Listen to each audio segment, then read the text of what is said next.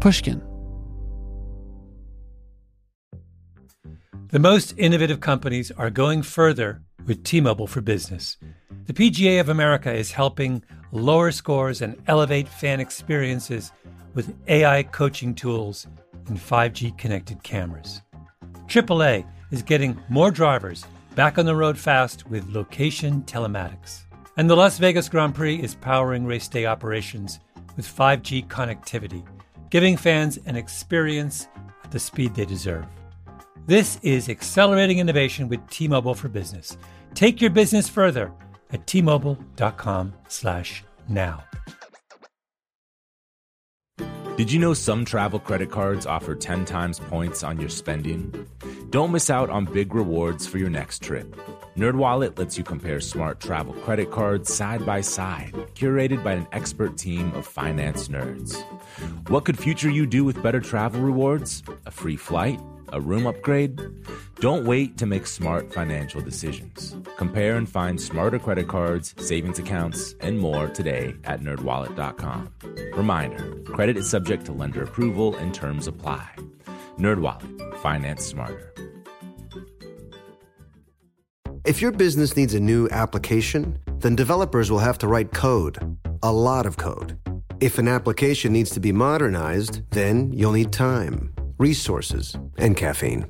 If that sounds daunting, then you need watsonx Code Assistant, AI designed to multiply developer productivity so you can generate code quickly. Let's create a more modern foundation for business with watsonx Code Assistant. Learn more at ibm.com slash code assistant. IBM. Let's create.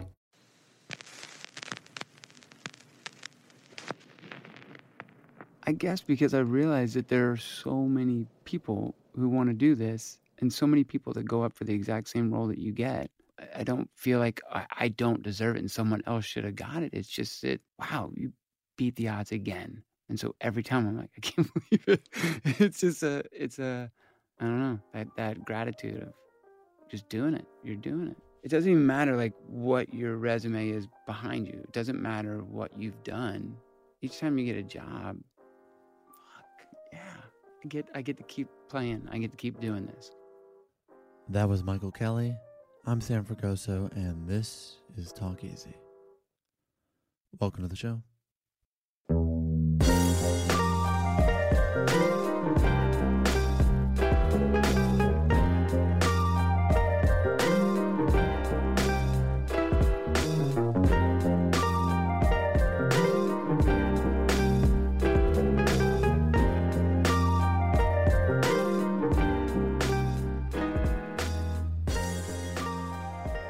Hello, everyone. Welcome to the podcast. Today on the show is actor Michael Kelly, and uh, I imagine your introduction to Michael Kelly uh, was very similar to mine.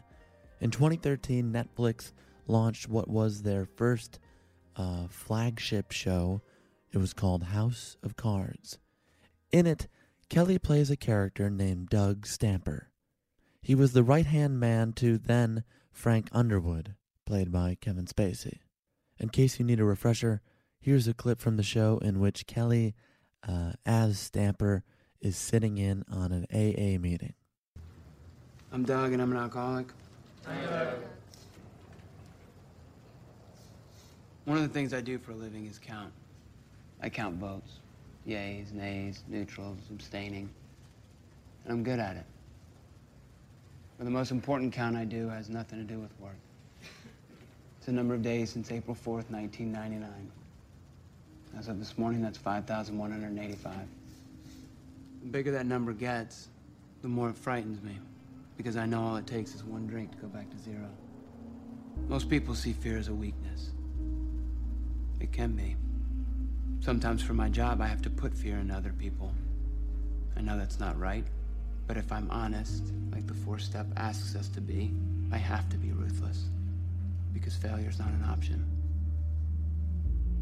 The same goes for my sobriety. I have to be ruthless with myself. I have to use my fear. It makes me stronger. Like everyone in this room, I can't control who I am. But I can control the zero. Fuck the zero.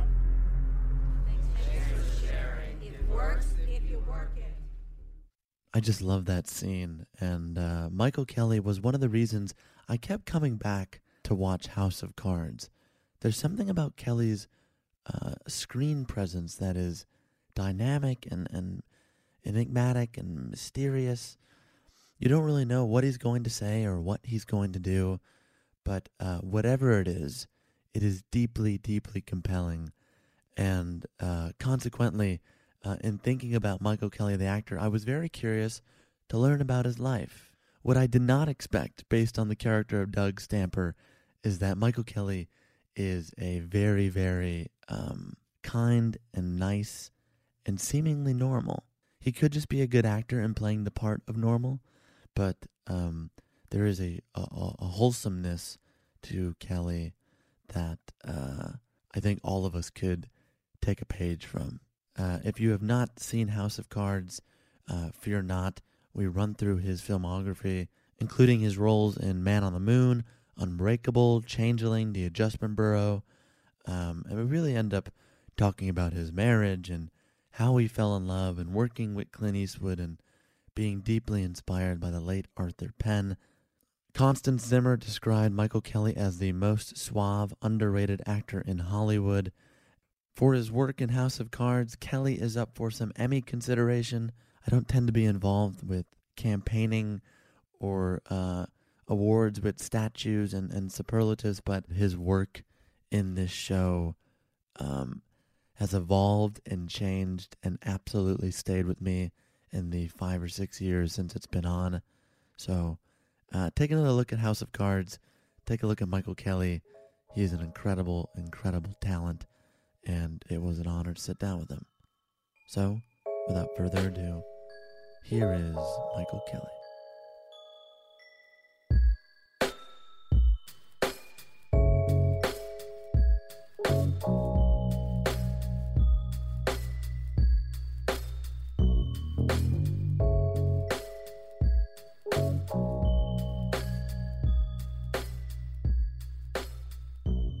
Michael Kelly. What a pleasure. How we doing? I'm good, man. I do a fair amount of research for these, and there is not a lot out there on you, which makes it really hard because I don't have like a team of researchers doing like a crack case on Michael Kelly. Yeah, I've noticed that in the interviews, you seem to be asked the same uh, seven things. It is a lot of the same questions, without a doubt. I'm not going to ask you any of those today. I love it, man. Is That's that great because you know what's so funny that you should say that because uh, I was talking to my buddy Timmy yesterday. Uh, Timmy wrote um, All Square, a film that I did last year, and g- dear friend of mine. He's With like, Josh Lucas. what you, yeah, and he's like, "What are you, uh, what are you doing today?" And I was like, "You know what? I'm gonna do some research uh, because I feel like I get asked the same questions, and inevitably you always end up answering them the same way." And I was like, "I want to just see if I can look at these questions and, and answer them differently because I'm kind of sick of it." It was, it's very refreshing to hear what you just said. Okay, good. I mean, that seems timely and, and, and poignant for our conversation.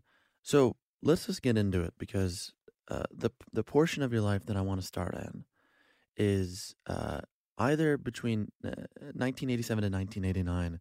You go to college Mhm. at um, Coastal Carolina University in Conway, South Carolina. What happens in this period of your life when you go to college? You study law initially, Right. and then you find an acting elective class that makes you want to change from law into the arts. What do you remember about that time? it it was just so it was crazy because I you know it was those first years of college and although I I was running cross country for the school, um, I had a scholarship to a few small schools. That was one of them, and um, I met my roommate who's still one of my dear friends to this day, and I learned how to surf. That's I I really I remember that like that I loved that uh, you know boy from Georgia hmm didn't spend a lot of time in the ocean and and I learned how to surf and I met one of my other dear friends still to this day, Stony, who's kind of like the mayor of Myrtle Beach. So Conway is 12 miles inland from Myrtle Beach. Stony, Jim, the gang, we just had this great friendship and we surfed together and ran Jim and I ran cross country together. It was just fun. I mean, I remember it just being so much fun. Like, you know, you can imagine a kid uh, moving from Georgia living that close to the beach and being in that beach atmosphere and world. It was Did it feel good to be away from parents? yeah, it did. It was um you know, on one hand, like I'm still even to this day, we're the four kids and my parents were all super close. hmm So, and but we were only a six hour drive. Like we would go home to Atlanta on a lot of weekends because that's where a lot of our friends stayed and went to, you know, state school there. But six hours is the right amount of distance between a little too far away for them to like pop, in. exactly.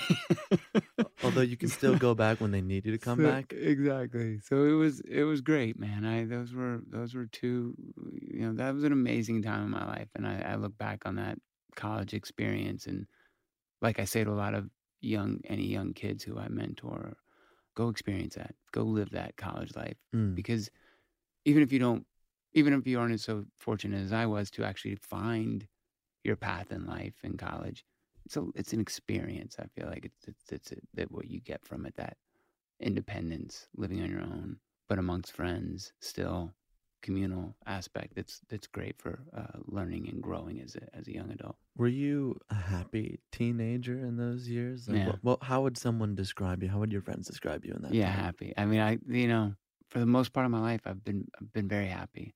Um, I've read this. This is something just- that I did come across in the interviews. It's just I'm it, it'd be hard pressed not to find me smiling most of the time or or being amused by something. Mm. Like I just I always want to learn. I always want to figure out new shit. And for me, it's like walking around with a smile on your face is kind of the easiest way to grab more information. You know, What was the moment that made you change from law to acting? It was an advisor, and he was just like, "You can't take all these classes; you will fail." Because I like to get because I was behind the eight ball in those 87, 89 years. I tried business, accounting, management, and I just failed miserably at all of them. Not not Fs, but just eh, I didn't excel at anything. Why'd you try those? Just because I thought that's what you're supposed to do. You're supposed to go to school and get a business degree and go be a business guy. You know, I didn't, I didn't know. I like this, business guy. Yeah, right. Like I just thought that to get a job, you gotta have a business degree. And so that's what I thought you were supposed to do. And so that's what I did. And, and I wasn't very good at it. And I found philosophy and I was like, oh, this is cool. And I excelled at it because I found it interesting. And then that took me to political science. And then I did well at that. And I was like, I find this interesting. And so I went to my advisor and I was a little behind already. So I wanted to try and get a bunch of them finished in one semester. And I gave him my classes. And he's like, no, you'll, you'll fail. And he's like, you can't do this. And I was like, all right. And he was like, let's take one out and put it an elective in. And I was like, okay.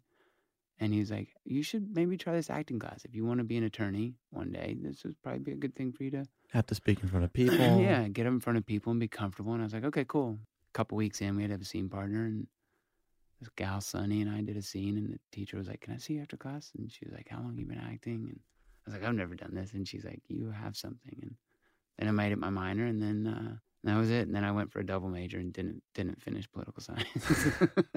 Did it feel like in those early days of acting that you were playing different parts, or did you just feel they were extensions of you? And maybe they're always extensions of you. Yeah, I think it it is always an extension of you, and I didn't really realize that until Arthur Penn uh, at the Actor Studio took me under his wing, and uh, at the real house, not the new school, but the the home. The filmmaker. Yeah, yeah, and he was one of the main people who he's he was an integral part of the studio at the time. Him and Ellen Burstyn. I remember him saying, "Always bring as much of yourself to the character as you can to ground it in a sense of true reality."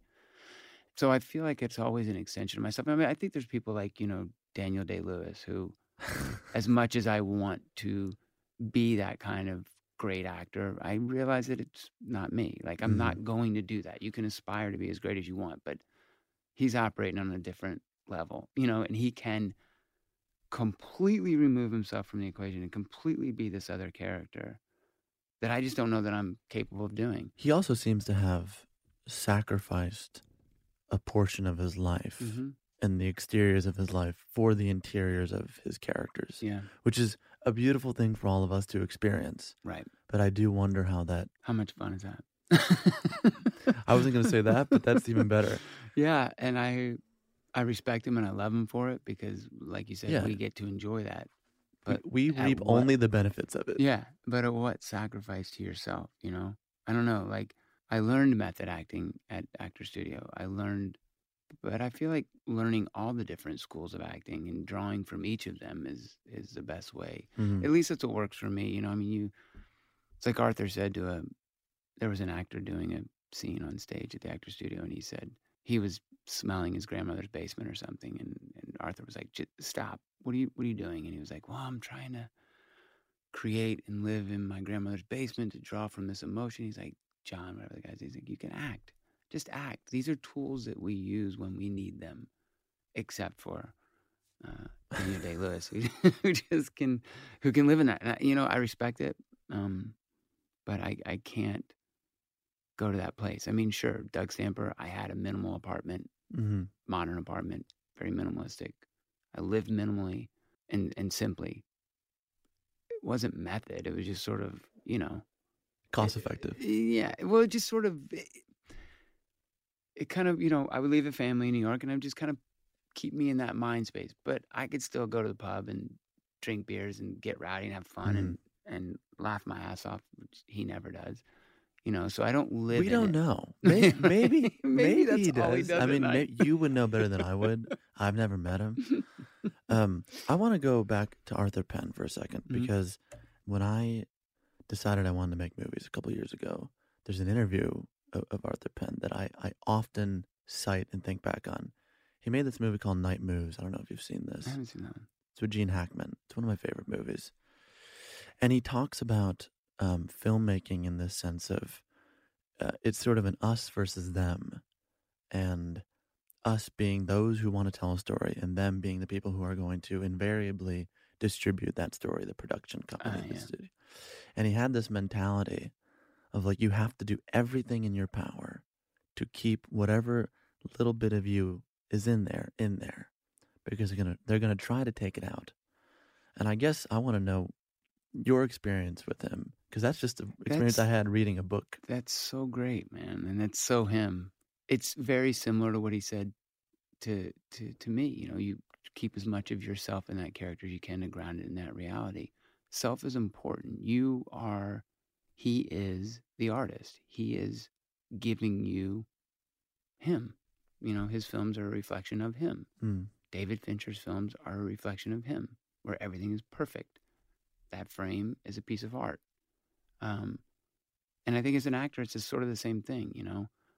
It has to be real, and the character has to read true if you're nothing like the character.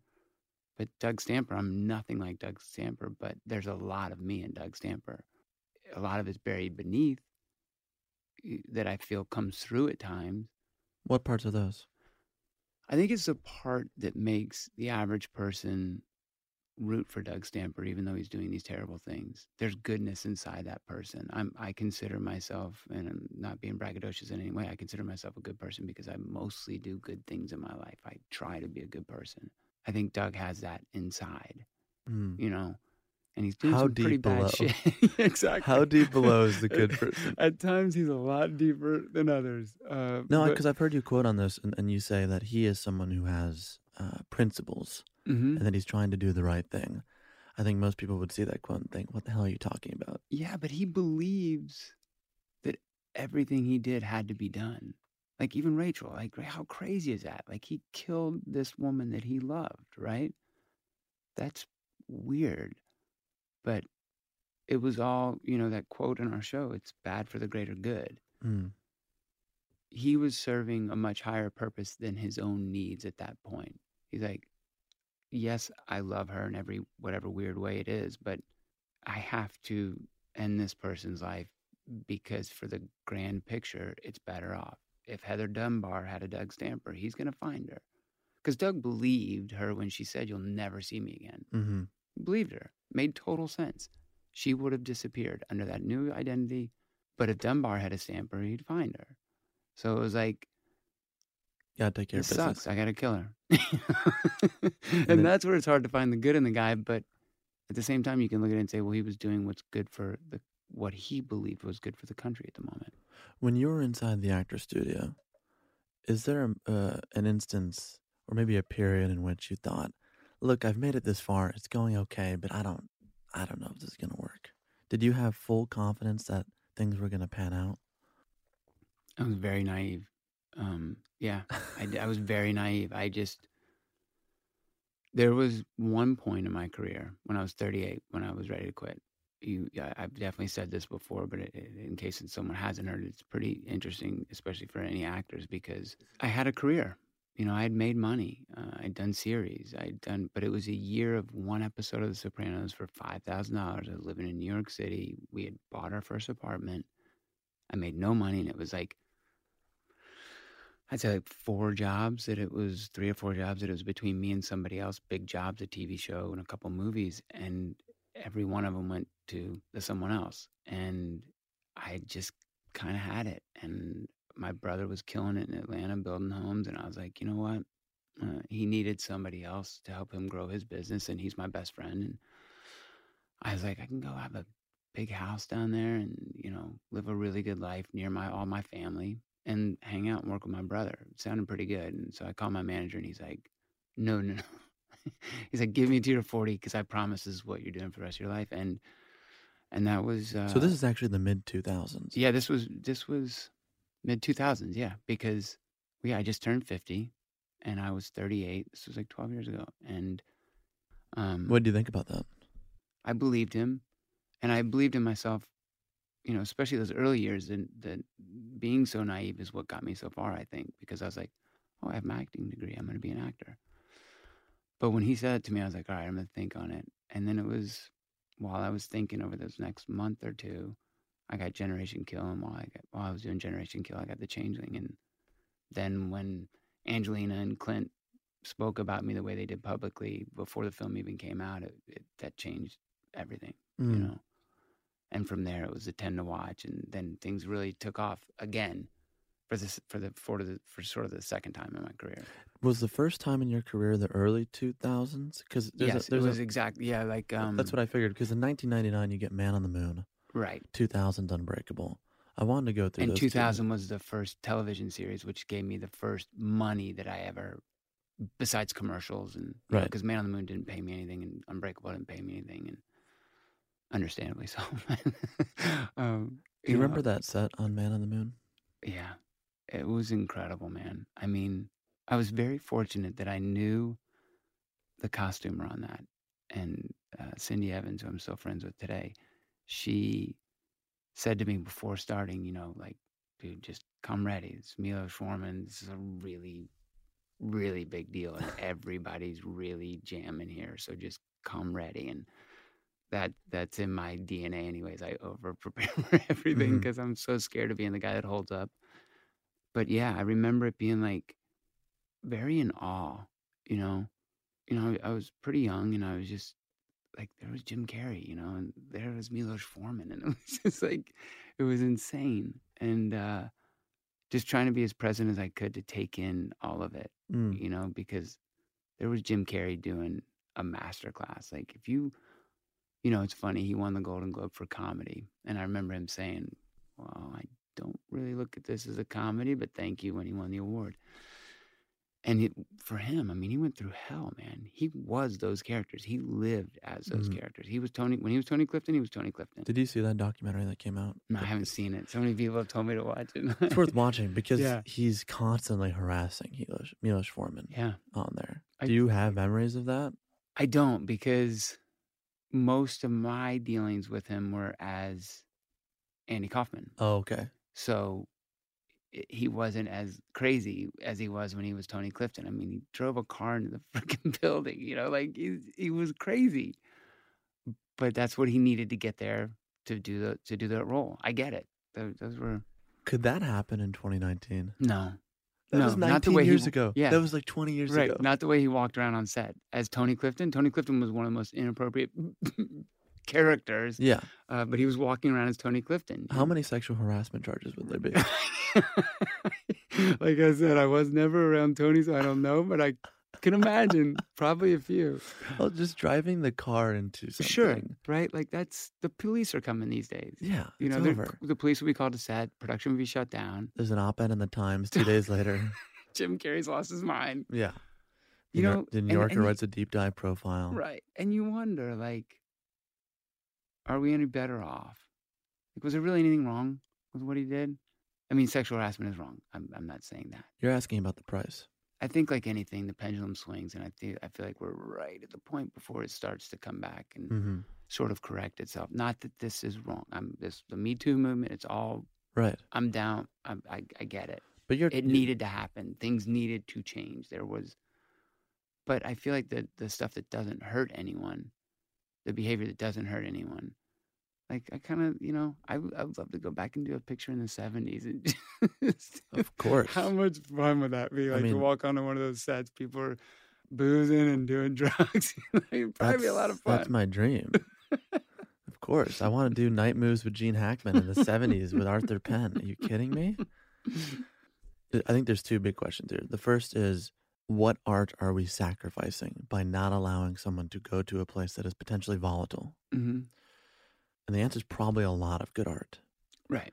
And the second thing, which I think would be the counter argument, again, this is like my mom's a lawyer, so I, I'm doing the Yeah. what would the counter be? And the counter would be who has the agency and the room to act like that?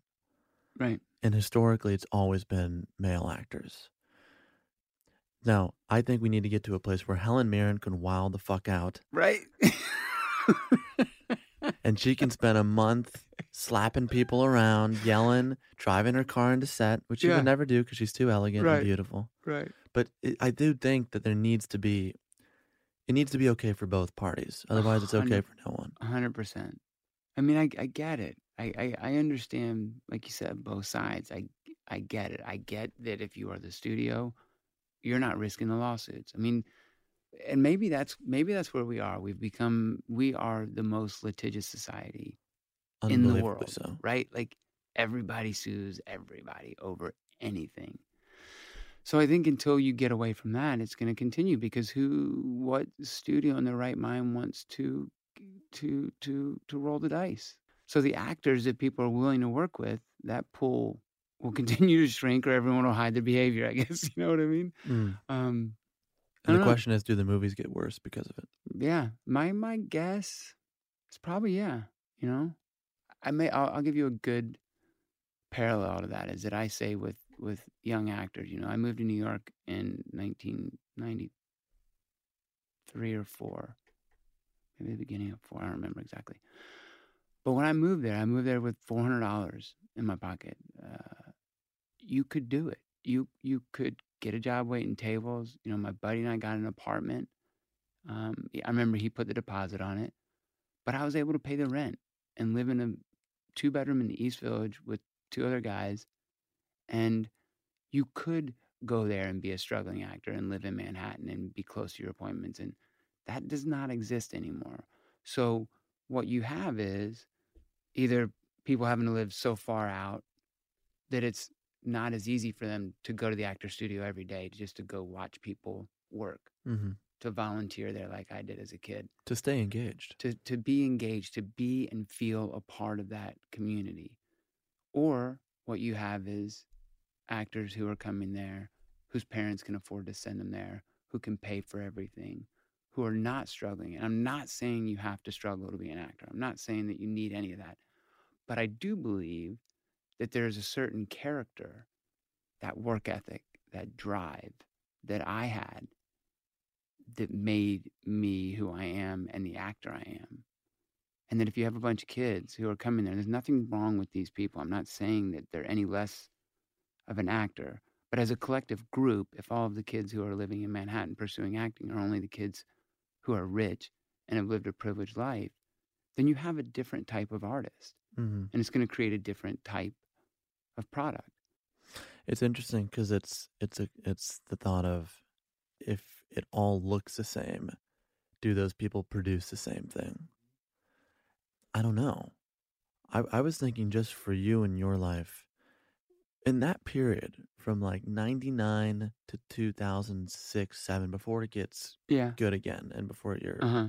what do you remember about that period? Unbreakable sticks out to me. Mm-hmm. because even though that was just a oneer, that whole scene is a is a oneer, and and M Night was so cool. He came to my trailer, and he said, "So look, man, I'm, I'm really excited. I can't I can't wait to get in there and, and do this scene with you." And and I was like, "Oh my," you know, I'm in my honey wagon. I'm sitting on the stairs, he was like, "But look, I, I don't want you to get too excited because I'm not going to do any coverage of you. This is just going to be a oneer, but it's a really cool shot. We're going to come in off of a dead body, a body who's dying, and come in and just come to a medium shot of you guys. And I feel like it's the most powerful way to sell this image. I was like, all right, cool. I can't wait. And I remember going on the set, and the crew was all on set, and it was me and Bruce Willis and M Night. We did one, two or three takes, and he was like, "All right, um, cut. I want to clear the set for a minute," and everybody left, and he's just talking to me and Bruce about the scene and like, and I want to do this on this beat and then this, and he's telling Bruce these things, and he started talking to Bruce for a second. I remember I just turned and I looked, and down at the end of the where the cameras were was Robin Wright. And I was like, oh my God, that's fucking Robin Wright. Holy shit. I'm in a room right now with M. Night Shyamalan, Bruce Willis, and I'm looking at fucking Robin Wright. I remember. And I have to perform. I just couldn't believe how fortunate I was. I couldn't believe that I was, you know, I felt a part of it. I felt like I'm doing it. Oh my God, I'm, I'm really doing this. And I just, Robin Wright's watching me right now. This is crazy. And then we we did the scene. I forget sixteen or so more times. And but I was just like, man, I'm getting to play with Bruce Willis right now. This is so cool, you know. And then it made the trailer. It was like my voice was the whole trailer, and I was like, this is crazy. I remember being in my apartment down on Houston Street, and my roommate. I was taking a shower in my room. I was like, dude, dude, dude, come down, come down. And I ran down there, like, they just said first look on ET or whatever it was and we watched it real. You know, there was no, it wasn't a lot of internet. You know what I mean? Of course. I guess I don't even know. Probably couldn't even then? rewind it. You have to watch Right. it once. Yeah, that was it. we watched it. We are like, oh my god, it's so cool. Unbelievable. You know, there was no agent sending me a, an email saying ET's going to do a first look at the trailer tonight. You know, that Mm. it wasn't happening. So I kept waiting for my voice. Once the image left us and it started showing other images of the of the film in the trailer, I was like, kept waiting for my voice to not be the narration of the trailer, and it just kept going. And my friend's like, "It's still going, it's still going, dude, it's still." Going. and it was over. and we're like, "Yeah," you know, high fiving. That was a that was a real a real highlight. Why are you looking at me like that? Your train derailed. Some kind of malfunction. They only found two people alive so far. You and this man. His skull was cracked open and most of his left side was crushed. And to answer your question, there are two reasons why I'm looking at you like this. One, because it seems in a few minutes that you will officially be the only survivor of this train wreck. And two, because you didn't break one bone. You don't have a scratch on you. Did you feel the most alive on set? Uh, now that I've had kids, probably not. I think kids really, you know, you because you kind of start to see the world through their eyes, and you're like, oh man, you remember what that's like, you know, Mhm. and that feels alive. But it- certainly professionally, yeah. I mean, there's there's no better.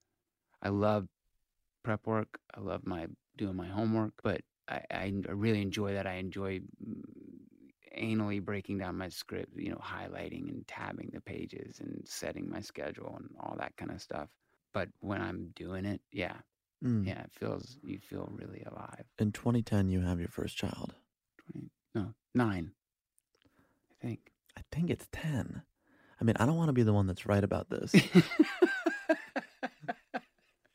well, let's see. In June, she will be ten. So, and this is nine. Nine. Yeah. nine. Father's Day. It was Okay. Father's Day. Okay. We're definitely Crazy. keeping that in. she was born in 09, yeah. and he was born in 12. My first question w- with with that is is the entry of someone else into your life. I don't know the year you got married. That's not publicly available. Is it not 05? Okay, great. So 12, that 10, 05. that helps. 05 you get married. 09 you have a kid. Um, your career is picking up at that point. In the act of having that child with your wife, did you think, well, some things are going to have to change here? Mm-mm. You think you could still manage to do it all? Yeah, yeah, I did, and I think that's because I have like the most amazing wife in the world, and I'm sure most guys say that. But my wife is not just my best friend; she's she is a warrior, like personal trainer. She's a badass. So I know that I knew that if I were to leave, that everything would be fine. She's the best mother in the world. Like she's just an amazing woman. So I know that for me, it never even crossed my mind. I mean, yes, of course you'd want jobs closer to home, but it doesn't work out like you want it to. you know, Did you uh, always want to be a dad? No, no, I didn't even want to get married. I didn't. Uh, there was a large part of my life where I was like, uh, that's just not. I don't need to do that. Like, I don't need to to do that to fulfill me. Like, I don't. I like dating. Um, Why was that? I don't know. I just it was just sort of like I was like I don't need that in my life. And and when I met Karen, I was like, oh wait, I I want to hold on. I want to be with this woman for the rest of my life. Like I know that now, and it all made sense. And we took our sweet time, and we were friends. And then we dated for three years before I proposed, and then we were engaged for two and a half. So we really took our time, like. Um, but we knew, we knew the first time we met, I was just like, How'd you meet? she came over to buy weed. I was a, I'll, I'll tell this story now. Weed's legal here. I had been fired from a waiting tables job where I made really good money, and I was playing in this band. And one of our friends, a manager of another band, he got sent upstate. He got busted with like ten pounds and 10, 10 grand, and had to go do like a year of community service upstate. Were you playing in Leroy Justice? No, the I was playing in at the time I was playing in a band called the Homegrown Lopes, um, and one of the other bands, the girlfriend of that guy and the girlfriend of another guitar player in another band, they started one of the first weed delivery services with bike messengers. So you'd ride from 42nd to 125 or 42nd to World Trade Center, and the girls came to me one day and they're like, "Hey man, you you ride your bike everywhere. Would you want to?"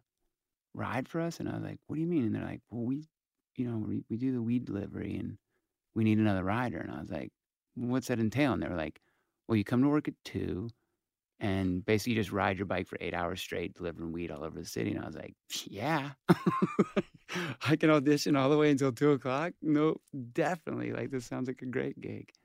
So I did that. And when those girls sold that business, I rode for them for like right around Unbreakable because I was riding for them. Unbreakable came out, and I remember delivering to somebody, a customer who I'd come to know over the year or so, and they were like, "Were you just in a movie, Unbreakable?" yeah, I was, and I was like, "Okay, I got to stop riding," and so I was a dispatcher. But Were then, you in that scene with Bruce Willis? Thanks for the weed. I appreciate it. And it was it was crazy though. You would deliver like to you know, I mean, I would go to a bank down on Wall Street and ride the elevator up to 45th floor and go into a conference room and people would come in, the guys here, and you know they'd shut the door and I'd deliver to like six different people in one building. These two girls sold that company for a lot of money.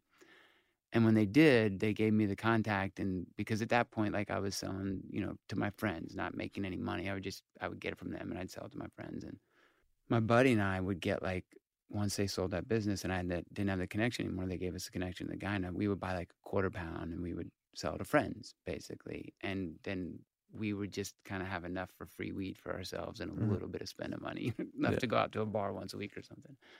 And uh and one day my buddy paged me. This was before before cell phones. He paged me and he's like, Hey, are you home? I was like, Yeah.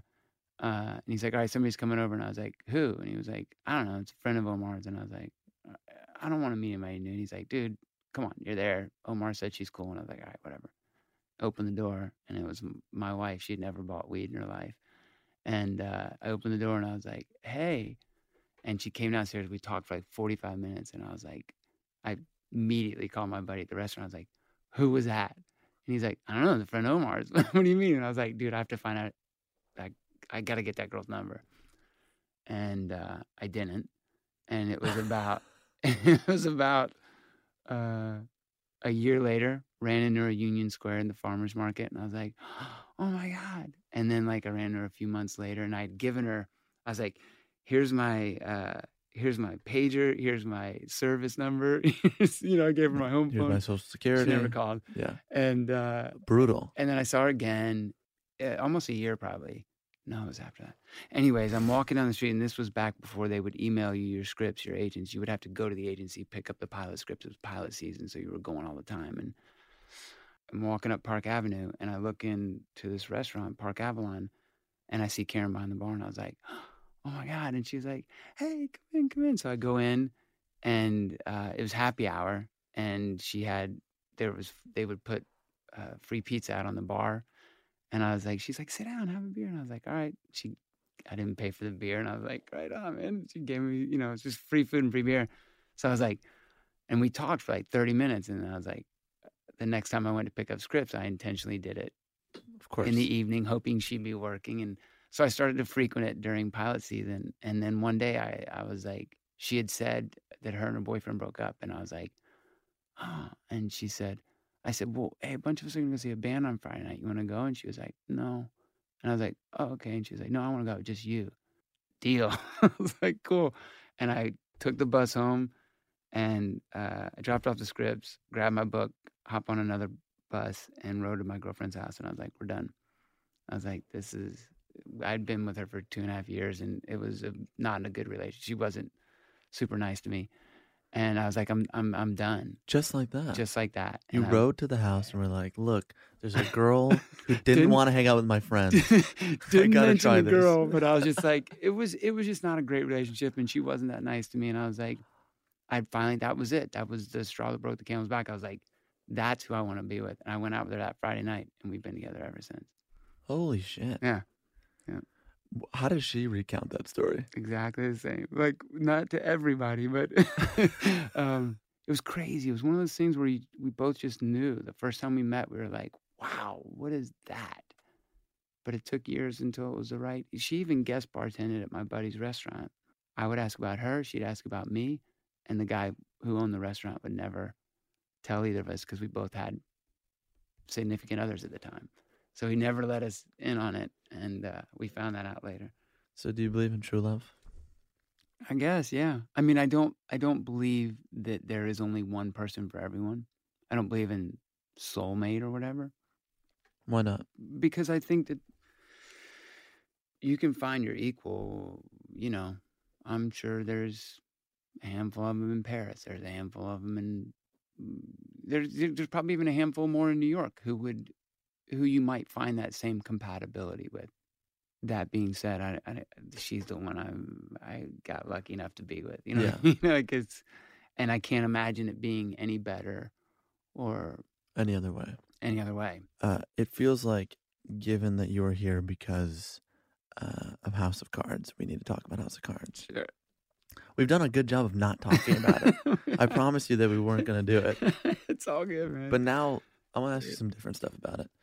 Um, walk me through that phone call you get when you get the part. Oh, I'll never, I'll never forget it. I'll never forget exactly where I was standing.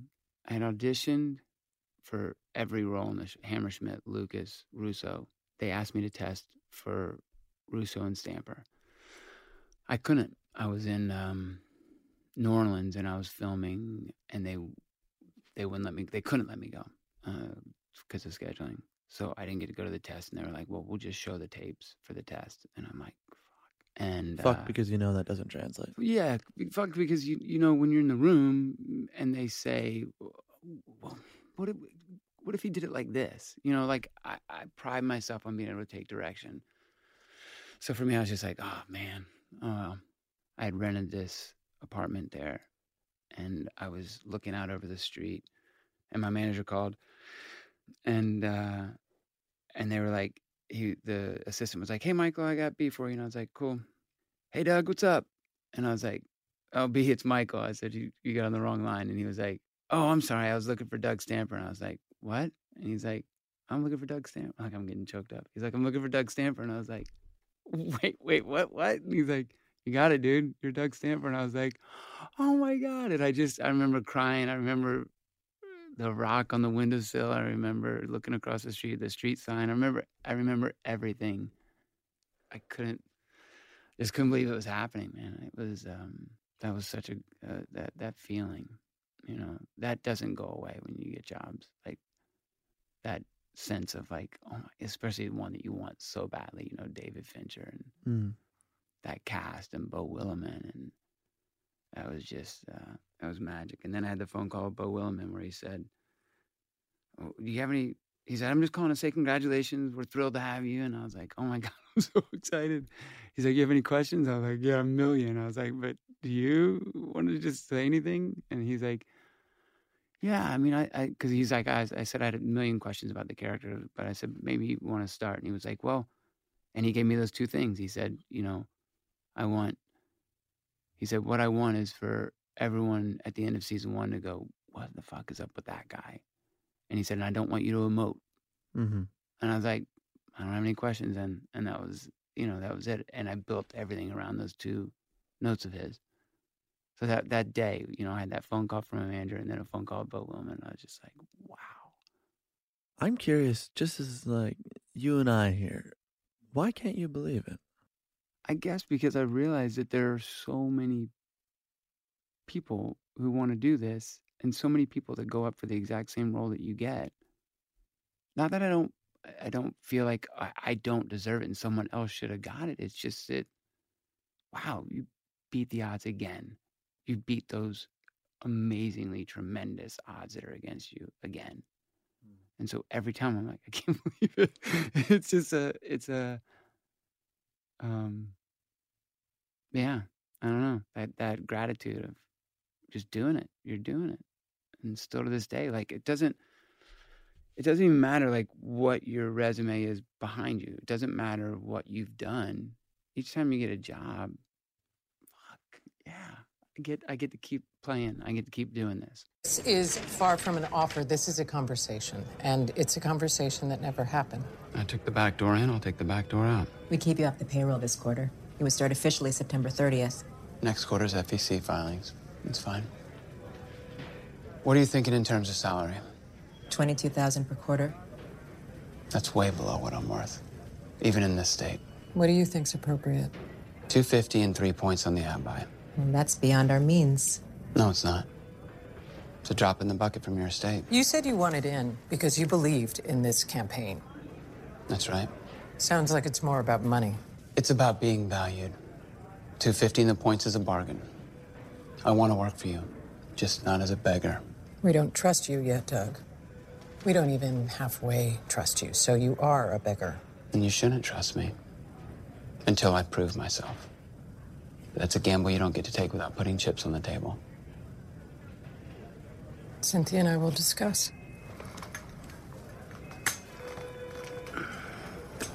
Thank you for your time. When it came to Doug Stamper, did you feel like you could channel?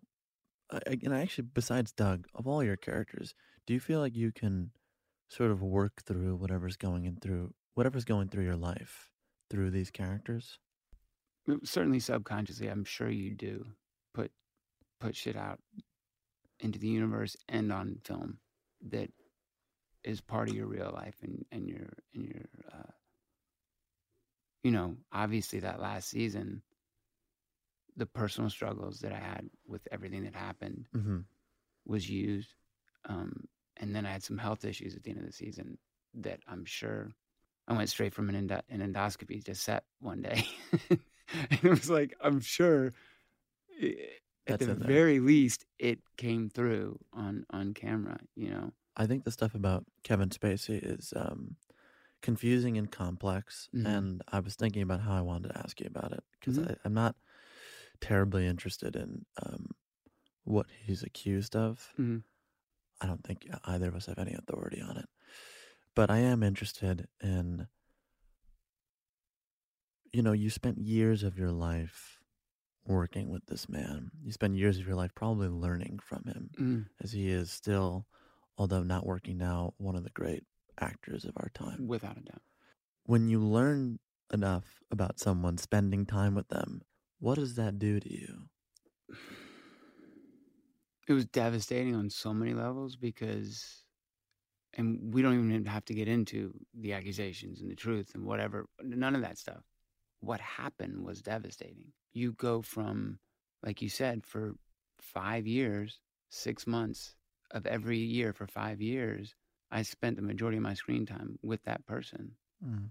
And then to have that completely removed from your life. And I mean, completely removed from your life. To go from talking to that person every day, at least for those six months, to then just not. I mean, it was, it's, it's, uh, it was tough, man. It was really tough because, like you said, I learned so much. And part of the reason when I got the job, I was like, I'm going to learn from David Fincher and Bo Willimon and Robin Wright, Kevin Spacey. Like, I'm going to, I'm his right hand man. I'm going to watch that guy who I put on Yeah. one of the highest acting pedestals at the time. I was just like, Jesus Christ, I can't believe what I'm going to learn, you know? And then to just have it completely removed from your life, completely removed from your life is, it's it's um, devastating and surreal, and there's a million emotions that go through your head. And and I, I guess I'm just thankful that we were able to take that that absence, that energy, and quickly put it into shit. How do we Mm. finish this? I imagine it was destabilizing. Yeah, you know, I called Robin, and I was just like, "What are what's gonna happen? What are we gonna do? Like, we have to go back. We have to finish this show. Like, we can't not." Mm. regardless of what happens. And that quickly became the energy, thank God. And that quickly became what the all encompassing thought, because quite honestly, it took a lot for, especially for Frank and Melissa, the showrunner and writers, to even be able to do it in Mm. two months. Here you go. Just rewrite an entire show without your lead Change your whole thing. I know you've been planning it for Uh, seven years, but we got to change it all now. so so there was a, a dark couple months in my life of just like you know thinking about that crew Uh, uh, it's not new york it's not los angeles like that baltimore crew was depending on that Yeah. what's going to happen to them what's going to happen to their family that you now know and love and you know That's they, their paycheck. they're waiting on it like we waited it was a long hiatus to begin with it was tough man it was really tough You mentioned there was some sort of like complete erasure. He's absent from your life.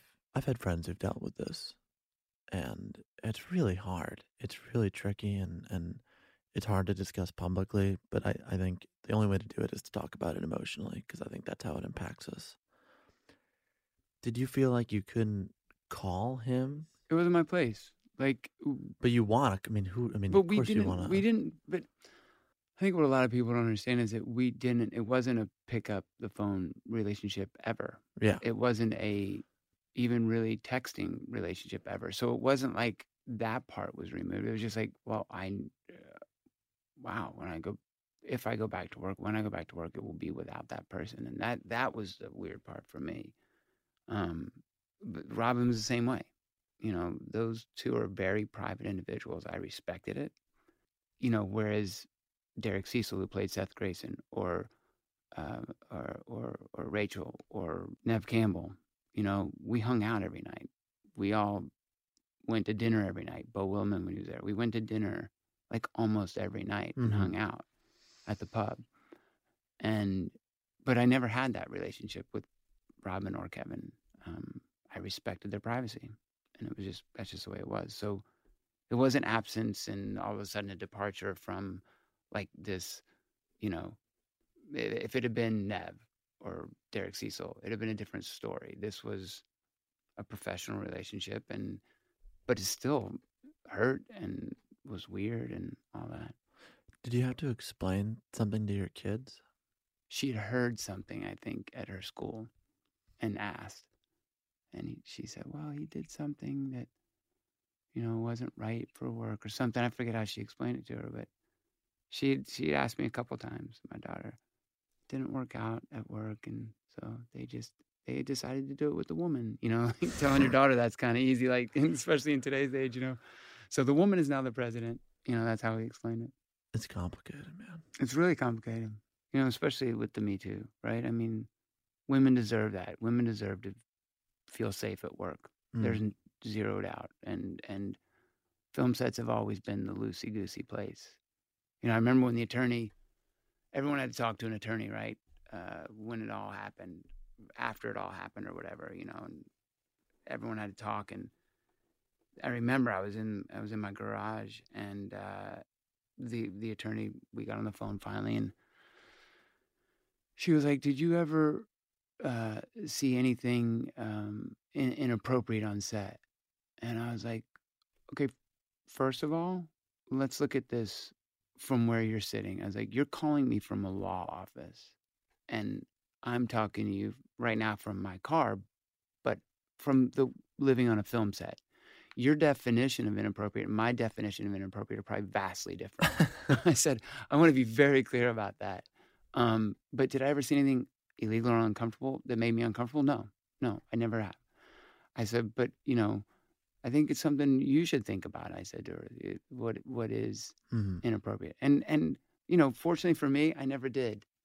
The one thing that I keep coming back to is that uh, to make any kind of art, whether it's bad or good or or masterful, it's a, i- it's always a volatile, confusing, complex, nuanced environment where that art exists and is born from. And you have a bunch of people banding together, trying to make something. People don't naturally get along. You try to Mhm. create harmony. And in that is a lot of disharmony. And so the idea of kind of like what you said, what's inappropriate? It's like I've seen things that are inappropriate by normal people standards. Yes. but none of us ever said that we were normal. when we signed up to make movies, we were not like, yes, and I'm very normal and I could do accounting if I wanted to. I couldn't do accounting if I wanted to. I'd be horrible. So I, I just feel like there needs to be like an asterisk or like a preface before it's discussed by people who are not making art, which is this is not your nine to five job. hmm You're putting yourself into it to go back to Arthur Penn. And with yourself comes a lot of fucking baggage. Yeah, and exactly. And in that law office, she's not gonna. They're not gonna say brings a lot of fucking baggage Yeah. on our set.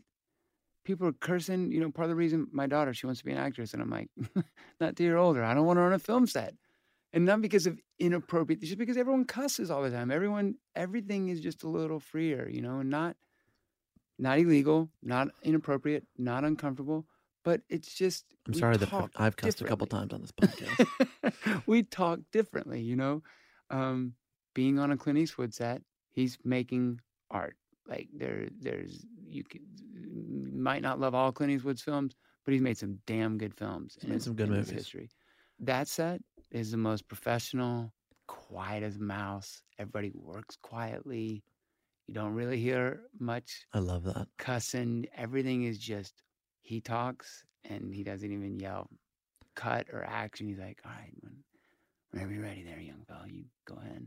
And then he's like, all right, stop.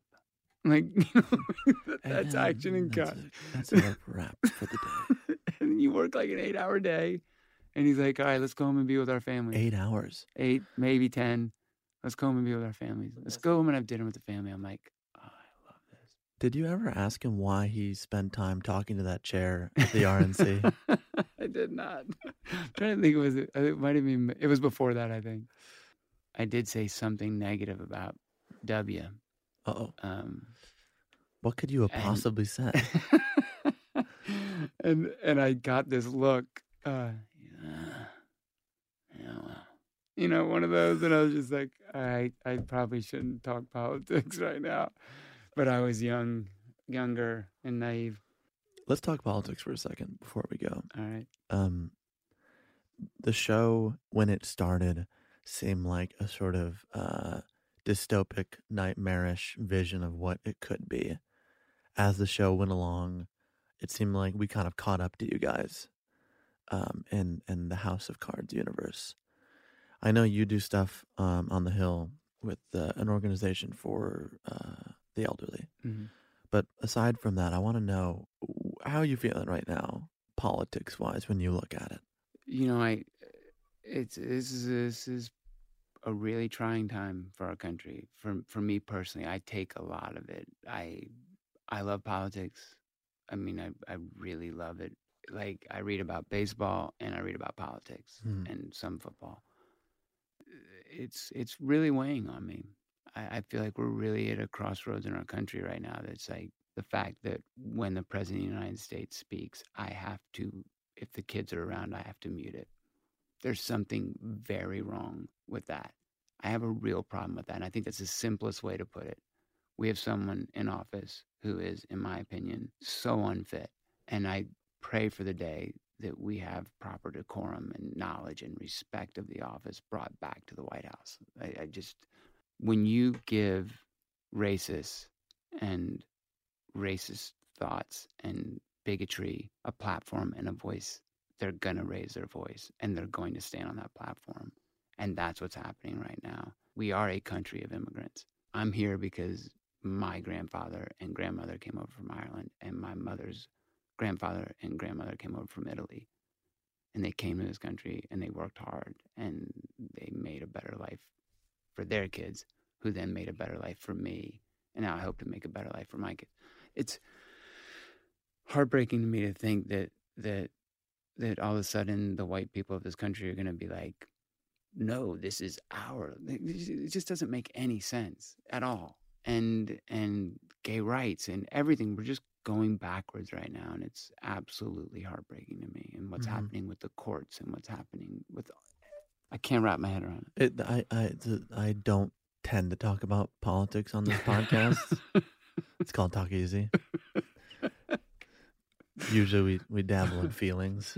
the, the thing that sort of crossed the line for me professionally is just what's happening in the South and, and the abortion laws. it's sick. It's really, uh, I know we're two straight white guys talking about it. Um, I do think actually people that look like us Mhm. need to be vocal about being in support of uh, a woman's right on this case because I I actually think you do. You can't have men be silent on it. I can say because I am an older white man, but when you have a group of 30 older white men in Louisiana, whatever the, the latest one was, 30 white men that are going to say, We are going to make a decision of what a woman can or cannot do with her body, there's something very, very wrong and, and scary about that. You know, Georgia, if that gets signed into law, that is going to cost the state of Georgia a ton of money. Mm-hmm. Hollywood is going to pull out of Georgia, Yeah, and that's you have family there. yeah. I mean, that will that will What do they think of it? cripple that economy.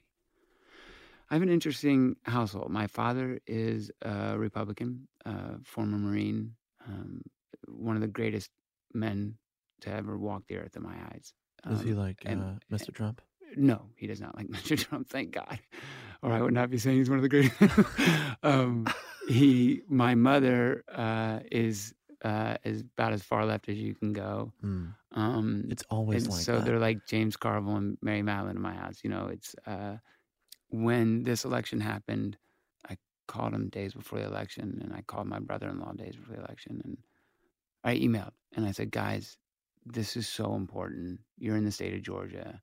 All I ask is that you fully research both of these candidates and not just from what you hear on the news. Find out what their policies are and go with who you policies you believe are the right thing. And my dad called me the day after the election and he said, Hey, I just, I'm calling to check in on you. I know this is probably a really, you're having a really tough day. And I said, I, I am. This is really tough for me to swallow. And he said, I just want you to know, um, I wanted to share with you that I didn't vote for him. And I was like, Really? And he's like, Yeah, I couldn't, I couldn't do it. And I was like, Wow, thanks, Dad. That's, that's awesome. And he said, I didn't vote for her either. and I said, but I know you voted because my dad is one of those people who believes it is your duty, like I believe it's your duty to vote. You have to vote. Yeah. If everyone voted in this country, Republicans would not be in office, right? We know that. You win the numbers game every time. who who are you? I know you're someone who's like deeply immersed in this Yeah. world because I think with this character, probably catapulted your interest Sure. in, in politics. Who do you like right now? I like a lot of these candidates. Uh, you know, I think we could easily whittle it down to 10 right now and it'd probably be a lot better off for everybody. But I Mhm. get it. You know, you want to. God, ten's a lot too. I know. I can't believe we got we got to whittle it down to ten. Great. um, I, I always liked everything that Bernie Sanders said when he was running the first time. I don't like how Bernie Sanders acted after Hillary, regardless of how you feel about how Hillary got that nomination, right? Like, I understand he feels cheated. I under, I get Yeah. all that.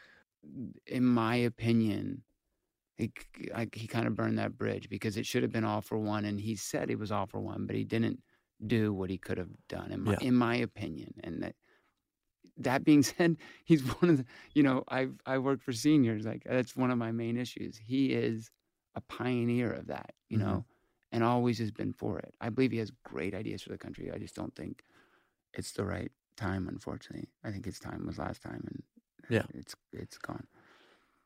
Some big picture things, because I feel like we've hit everything now. Yeah. So now I'm going to ask you anything. What have your children taught you about being a man in the world? You got to be better, you know. You should always strive to be better than what you are, because you are the one setting the example for them. I want to be a better man because of my kids. I feel like since my kids, although they age the shit out of you, they also make you younger. Because, like I said, you see it through their eyes again. You're like, oh, yeah, you know what?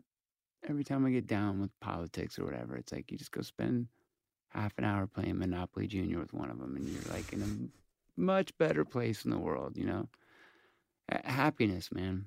They just, uh, how easy it is to find happiness. I Mm. learned from them. Has that been hard for you to find? No, no. I just mean like when you get down, that it's it's easy to get out of it if you just hang around a kid. Like kids bring happiness, uh, you know. Even if you're happy, they can make you happier. You know what I mean? like it's just they're they're my kids are the best, man, and they make me whole. I have, a, I have a very practical thing for you. Mhm. You seem unbelievably sane. I don't know if an interview has ever asked you that or told you that. You do. You seem very yeah, even keeled. I'm sure Tim agrees. He's been listening the whole time. you seem like a very sane and centered and happy person. I'd like to know, and I'm sure people listening would like to know, how the hell do you do that? I think it's family. I guess, you know. In all honesty, I think it's family and, and, and friends. It's it's everything you surround yourself with in life. And and thank you. That's a that's a very nice compliment. But I think it is everything that you're the people you're around are who make you, right? Like uh, I had my 50th dinner party the other night and here in Los Angeles with some friends and I said 20 people and I said I, they say that your friends and your family, my sister was there as well. I said are a reflection of you. And I was able to look around that table and I say, and that makes me feel really good right now because this, if I can look at all these people and be like, that's a reflection of myself, then I feel pretty damn good in the world. You know, those Mhm. are all people that they laughed all night. We, we told jokes and stories and asked about each other's families. And, you know, I have parents and siblings that are amazing and supportive and have been supportive my whole career. So it's, uh, you know, and a perfect wife and, and kids. It's like you surround yourself with goodness. It's kind of hard not to be good. You're entering, uh, I guess, what people call midlife, right? Yeah, I'm, I'm into that for sure. 50? yeah. How do you feel about it? Uh, I feel great. I think it's, you know, it's a number to me. You know, I try to stay as fit as I can. I, I try to eat right, um, not be excessive with anything. I don't really even drink anymore, which sucks. That was that was a tough one. That, that health thing I went through. I was like, uh, You had to get rid of it? not, eh, yeah. He didn't say you had to. He was just like, the things you're dealing with would be a lot easier to deal with if you weren't drinking. So, you know, and I was every day. Like I drank three beers or three glasses of wine or or a couple whiskeys. Like every night, it was sort of how I turned off and and uh, and thought that I needed that to turn off. And what I found was I, because I had to, I found that I didn't need it to go to sleep, and I didn't need it. Like it was more habit than anything, and I didn't even find it all that difficult to quit. But yeah, I think it was more a question of uh, any sort of fear of. of death. Yeah. No, man. I, don't, I think if you if you live your life to the fullest and you enjoy the shit out of every day, if you get robbed early, it would really suck, and I would be devastated. Well, I'd be dead, so I really would probably wouldn't be anything. But if you felt anything beyond, I think my biggest devastation would be not being there for my wife and kids. That would be, mm. you know, I feel like I've I've lived a great, fun life, and if I get robbed of the second half of it, I'd be pissed. But you know, I wouldn't have regrets. I think it's the best thing you can say. The second half of it. What do you want it to look like? I think the greatest thing for me would be to see my children, you know, grow up. Can that's that to me to see to watch them grow as individuals, to stay the wonderful good people they are, and for my wife and I to enjoy our our latter years traveling and just doing whatever the hell we want. You know, like that's that's gonna that's what I I look forward to. You know, maybe one day having a place on a beach somewhere and just waking up and going surfing, and the kids coming whenever they can come. Like that would be a perfect, perfect life. Well, Michael Kelly, I wish that for you. Thank you. I think it's gonna happen. I think you're gonna be all right. I hope so. Uh, it was a joy having you here. Really a pleasure, man. Thanks so much.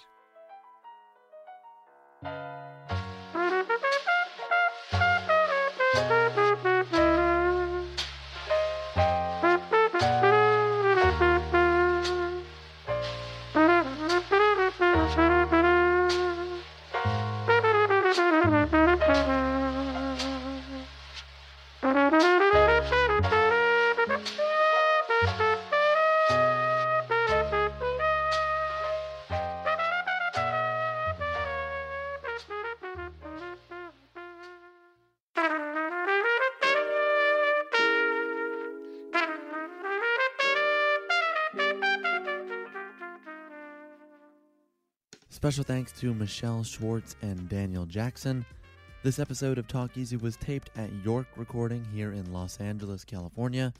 To learn more about their wonderful space, visit yorkrecording.com. If you haven't already, be sure to check out uh, Michael Kelly in the latest season of House of Cards. It is streaming on Netflix only. To learn more about Michael and our podcast, you can visit our site at talkeasypod.com. There you'll find a back catalog of a whole bunch of episodes we've done with actors like Kenneth Branagh, Jacki Weaver, Vincent D'Onofrio, Matt Walsh, Keith David, Brit Marling, Bill Pullman, and uh, that's only this year. So be sure to visit our site. We're available to stream on iTunes, Spotify, SoundCloud, Stitcher, wherever you get your podcasts. I'd also like to give a shout out to William Thomas, who uh, donated to the show this past week. If you'd like to learn about how and where you can help us out, uh, visit our site at talkeasypod.com slash donate. You can also drop us a line at talkeasypod at gmail.com, and we're on Twitter, Facebook, and Instagram at talkeasypod. As always, the show is executive produced by David Chen, graphics by Ian Jones, illustrations by Krishna Shenoy, music by Dylan Peck, social media by Crystal Farmer, our engineer is Tim Moore. Our intern is Gani Zur. Our associate producer is Ian Chang. And the show is produced by Neil Innes. I'm Sam Fragoso. Thank you for listening to Talk Easy. I will see you next Sunday. For now, here's a song to play us out. Have a good week,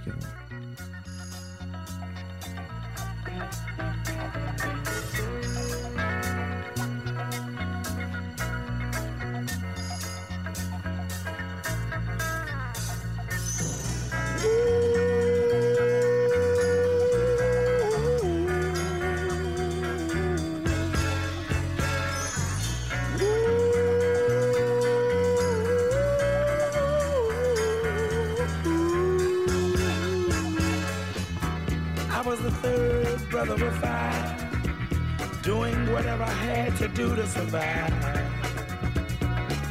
I'm not saying what I did was alright. Trying to break out of the ghetto was a day-to-day fight. Being down so long, getting up didn't cross my mind. But I knew there was a better way of life, and I was just trying to find. You don't know what you do till you put under pressure. Across 110th Street is a hell of a tester. Across 110th Street, pimps trying to catch a woman that's weak. Across 110th Street, pushers won't let the junkie go free. Across 110th Street. Woman trying to catch a trick on the street. Across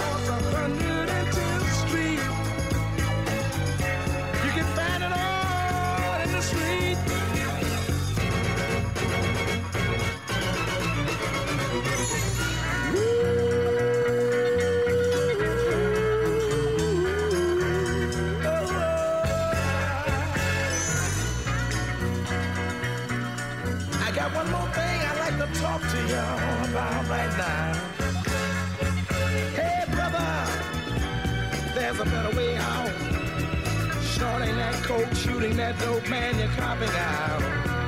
Take my advice, it's either live or die. You got to be strong if you want to survive. The family on the upper side of town will catch hell if, without a ghetto around. In every city you'll find the same thing going down.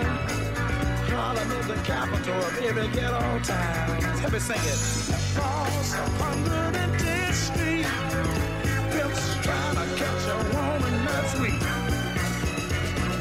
Across 110th Street, wishes won't the junkie go free.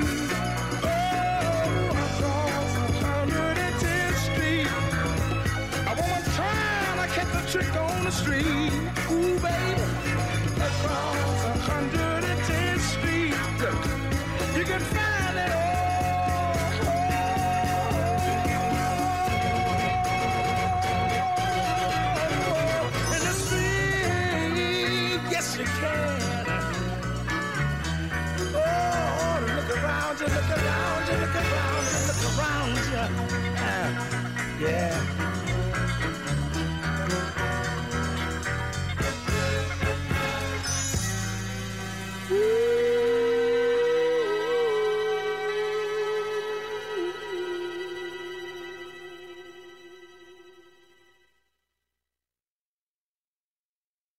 The tradition of breaking tradition continues with the return of the unconventional awards from T Mobile for Business at Mobile World Congress. This is an event that celebrates innovators whose bold actions took their industries to new places. If that sounds like you and you're a T Mobile for Business customer, enter today. If you win, you'll be publicly honored among some of the most influential leaders in industry, and me, I'll be there too. Enter now at tmobile.com slash unconventional awards. See you there. Whether you're a savvy spender maximizing your savings with cashback rewards, a thrifty rate watcher seeking the lowest interest, or a travel enthusiast looking for extraordinary perks, Kemba Financial Credit Union has a visa to complement your lifestyle and unique needs. Apply today at Kemba.org to unlock a limited time 2% cash back on purchases and pay 0% interest on balance transfers for an entire year with a new visa from Kemba. You deserve a card that works for you. Restrictions apply. Offer ends June 30th, 2024. Musora is your access to online music lessons for guitar, piano, drums, and singing. You know, I love music, but I haven't picked up an instrument in years. You know why? I tell myself, I don't have time. Where am I going to find a teacher? Well, there's an answer Musora. Musora is the place where you can learn essential skills and techniques with more than a hundred of the world's best teachers and musicians and thousands of famous songs. You get seven days totally free to try it out, and then it's just $30 per month, less than a single private lesson. Just go to Musora.com, M U S O R A.com, to start a new musical journey today.